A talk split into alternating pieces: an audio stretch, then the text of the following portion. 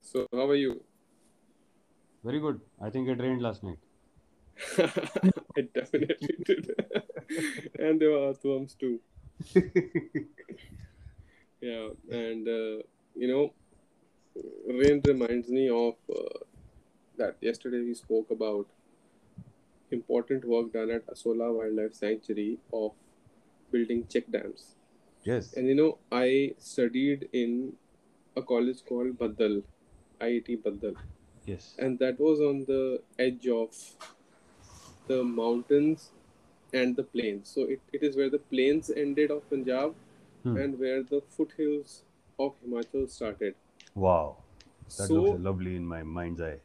yeah, and it is lovely when we look at the plains from one of the hilltops of Hivalix. Wow. Especially when it was raining. You know, just Hmm. after rain, you know, the sky clears and everything. Yeah. so the views look very good now the point here is that that area is called the kandi area Hmm. kandi area is the area which traditionally has the you know lowest crops Okay. lowest uh, not only crops it has the uh, it's usually associated with all the kind of things that are grown which are maru that means you know Okay. they would grow uh, chole chana Mm-hmm. which is usually you know grown in dry areas Correct. Correct. And the reason for that was that even though that was Shivaliks and that is where the rainfall happened a lot, Hmm. yet because of the high runoff, Hmm. what would happen is as soon as it would rain, within a day, Hmm. all the water would run off and go into the further plains, which are at a Oh. lower elevation. So Okay. this place would be, you know, washed off of all the Hmm. topsoil, Okay. you know, within no time. Mm-hmm. And the rain was there, but the rain didn't benefit that area, so it benefited the other areas. Got it. So what the government did over time is built a lot of check dams in this area. Mm-hmm. Now this is some great intervention which gives some you know prosperity to that area. Hmm.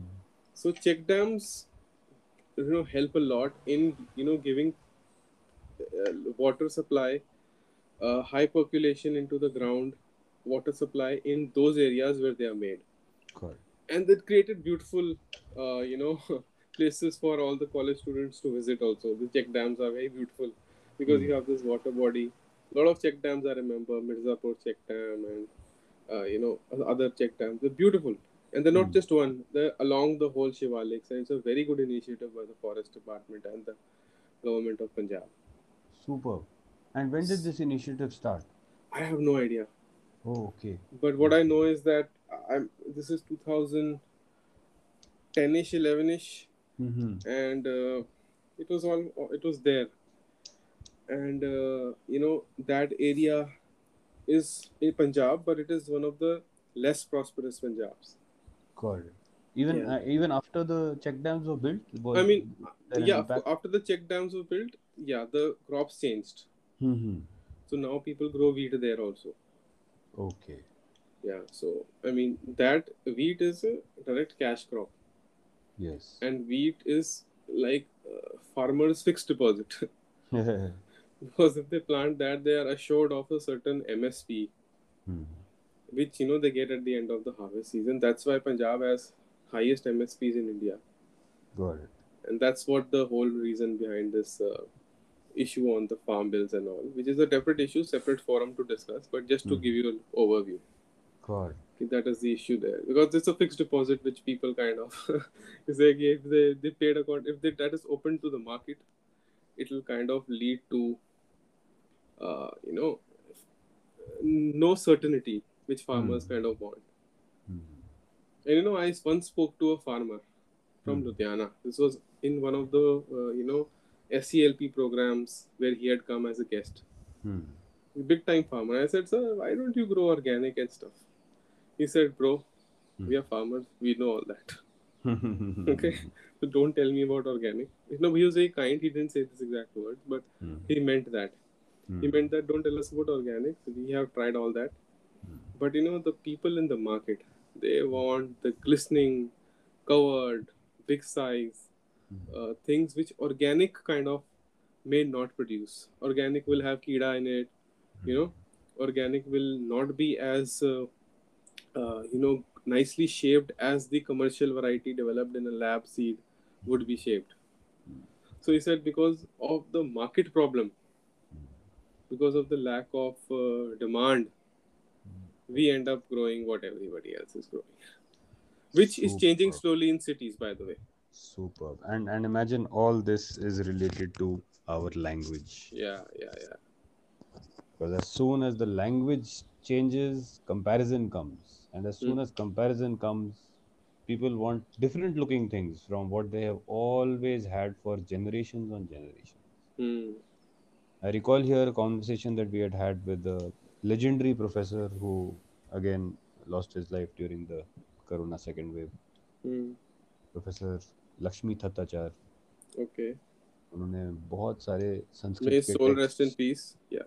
yes, uh, Sanskrit texts. उनके संस्कृत के text translate किए and he was spearheading one of the few technical universities of sanskrit so we didn't we don't know all these things mostly but there are technical universities in sanskrit as well that you know address issues like physics astrophysics matha- mathematics chemistry from the sanskrit shastras Right, right. Understood. and uh, Professor uh, Lakshmi Thatachar took us to his farm and he showed us his farm and he explained to us. So we asked him, we were like, wow, this is like, it looks really prosperous. And and he said that, see, you have to understand what is written in the Shastras is the first right of food is not for human beings. Okay. The first right of food is for the birds and the insects. Oh, okay. Once they have consumed what they need to consume, then you take whatever is left. Okay. And when a bird has consumed a fruit, that doesn't mean it has become contaminated, Right, which is again a phenomena in language, you know. right. Because the one thing that I have noticed is that we tend to uh, speak of inside and outside, bad and good in absolute terms, which Right. is quite an established phenomena, theory of general semantics, and Bertrand Russell. A lot of people have written about this that this is not how you know this is now how, not how the world works. The world is full of shades of gray. Yes.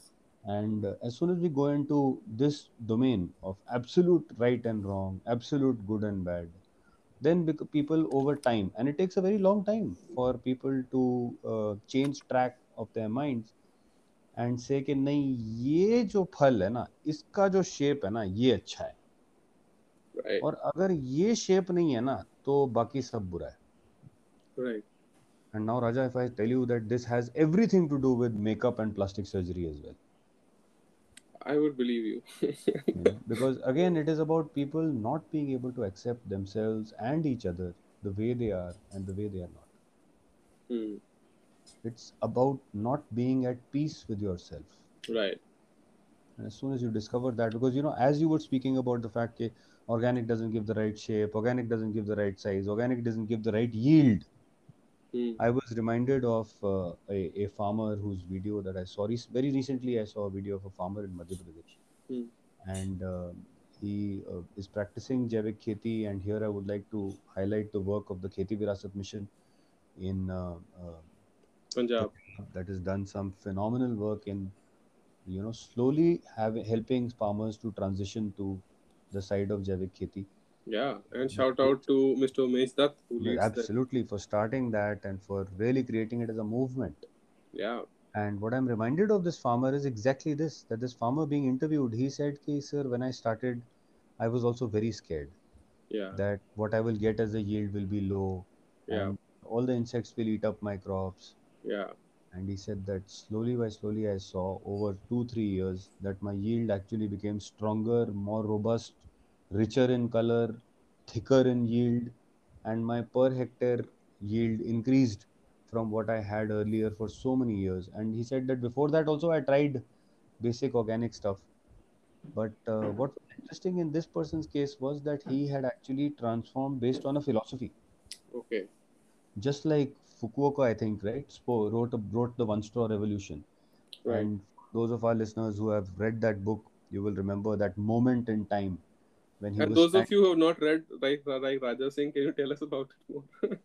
Yeah, of course, th- th- he's considered one of the founding fathers of uh, of natural farming. right. and uh, uh, and it was an epiphany it was uh, you know one moment when like जैसे कहते हैं ना कि गौतम बुद्ध को निर्वाण achieve हुआ and right uh, so he was actually standing one night terribly cold and in the morning as the sun uh, came up over the horizon he saw a few birds fly take flight and he saw a patch of land right with some wild crops that were growing on it right and uh, that is when he realized that everything happens perfectly at the right time in harmony with each other and we don't need to intervene right nature takes care of its own right and it was just an epiphany after that he of course he he had already been a biophysicist and a plant biologist and i don't know what all he was an expert in farming scientifically he had all the skills yeah but then he went back uh, to uh, you know farming naturally and then Mm. again went on to becoming a legend and for people who know him or have interacted with him they used to say that he hardly spoke he would go Yeah. to his farm and he would just make you do things yeah, yeah, yeah. in that doing people would realize that they, what kind of interventions now so which country was this this was in the country that you have traveled to through the woof network japan yeah and i also worked in one of the organic farms there yes absolutely and you know they grow really good stuff they use they recycle human poop with a lot Yes. of enzymes as uh, you know great fertilizer absolutely and you know the yield is amazing there i personally Absolutely. worked on that farm and you know one thing that he told me very clearly uh, tepi oshima-san who Hmm. was my supervisor Hmm. is that you know the presentation has to be really nice Hmm. so these big things he would cut with a scissor Hmm. clean it, wipe it with a cloth, put it in a nice bag, and Hmm. then give it to the supermarket. Hmm. People are frenzy about presentation. Hmm. so they, they make sure that they grow organic and they also have good presentation so Yes. that they can get the right price. superb Yeah. superb so it, i think you know it just kind of reminded me of a, a, um, a travelogue that i had once read see if one goes into the bookshops these days even in delhi aapko na bade sare travelogues mil jayenge which are written by british officers of the east india company who were the first few travelers who came to india Okay.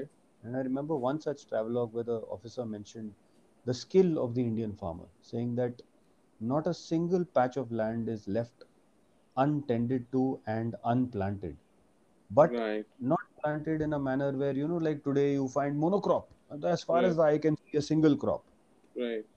unnatural if you leave if you let nature take its course it's not going to do that it'll have a huge biodiversity and variety Right.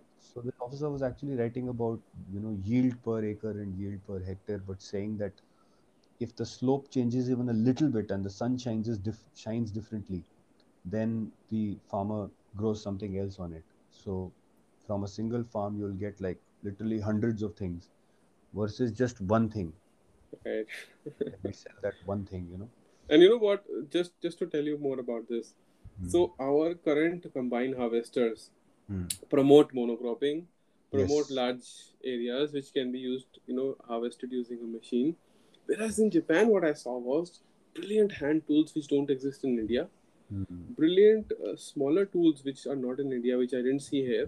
let me rephrase that uh, let me rephrase that the the tools do exist in india you will never find them in the mainstream Okay, you will find them in small farms you will find them in uh, in the mountain farms you'll find them in a lot of places mm-hmm. but they just don't exist in the mainstream and you're Yeah. absolutely right like for someone like me who's sit- who's living in the city and who's access to maybe farm implements is from online websites Hmm. um, you'll never find those tools yeah. So, so in the mainstream, uh, uh, you know, what I what I'm trying to say is that there are a lot of dedicated uh, tools which are Hmm. designed to have uh, smaller patch of lands. yes 10 to yes. smaller patches of land and you know work on various crops and help instead of just one crop and one system Hmm. so my idea was that monocropping uh, was not a good idea in japan Hmm. because they didn't have flat patches of land yes so it was all like okay this particular terrace and then the other terrace farm Hmm. then the other terrace farm then this small little area between the two terraces Hmm. so it was all messed up but still they ma- managed a good and this is a country which is importing a huge percentage of their food every single day Hmm. you know so so whatever they grow is gold for them Hmm. yeah whereas we kind of take this for granted but it means a lot in india you know if you are kind of se- dependent self dependent on food Hmm. Yeah. Correct. And here I think I would really like to acknowledge the government's schemes for organic, where they have encouraged farmers. One of my friends uh, converted uh, from regular farming to organic. They have a policy where within three years they test the soil, they give you an organic certificate, and uh, you can actually grow that stuff as organic. Because even in India now, we know at least in the cities, the demand is increasing. absolutely i buy it at double the price so that unfortunately is not true for my friend. Like, for example, my friend lives in the village. right and he says that if I take my organic produce to the mandi, yeah I don't get double the price. I get the same price as anybody else getting it. yeah yeah yeah First comes the smartness of the people in the city who understand branding, positioning, positioning you know, marketing, and so on and so forth. And I wouldn't, uh, s- you know, kind of say that everybody might be entirely honest also in their practices, but the people who are growing it, uh, uh, you know, often get discouraged because of this reason. कि यार शहरों में तो double the price बिक रहा है, लेकिन हमको मंडी में वो price नहीं मिलता. So yeah this but kind at of the end of the day at the end of the day uh, they're doing a good stuff and unke apne They're khane doing ke liye they produce good food which their own children can eat and uh, eventually they're spreading good to the world yes, and some of them have now become smart, where they are actually marketing all these things directly to the cities. right So they right. have tied up with a few transport agencies. And Gaurav, Gaurav, Gaurav, बस कर यार. Uh, so it was great talking about farming and uh, organic stuff and talking about Kandi area as we started. And uh, uh, into all our listeners, we want to really listen back from you. And we are available on major podcast platforms Apple Podcast, Google Podcast, Spotify. Please, please, please spread the word of this podcast, Baskar Yaar, so that we can reach to more and more people. Thank you, Gaurav, and thank you all. Thank you. See you tomorrow.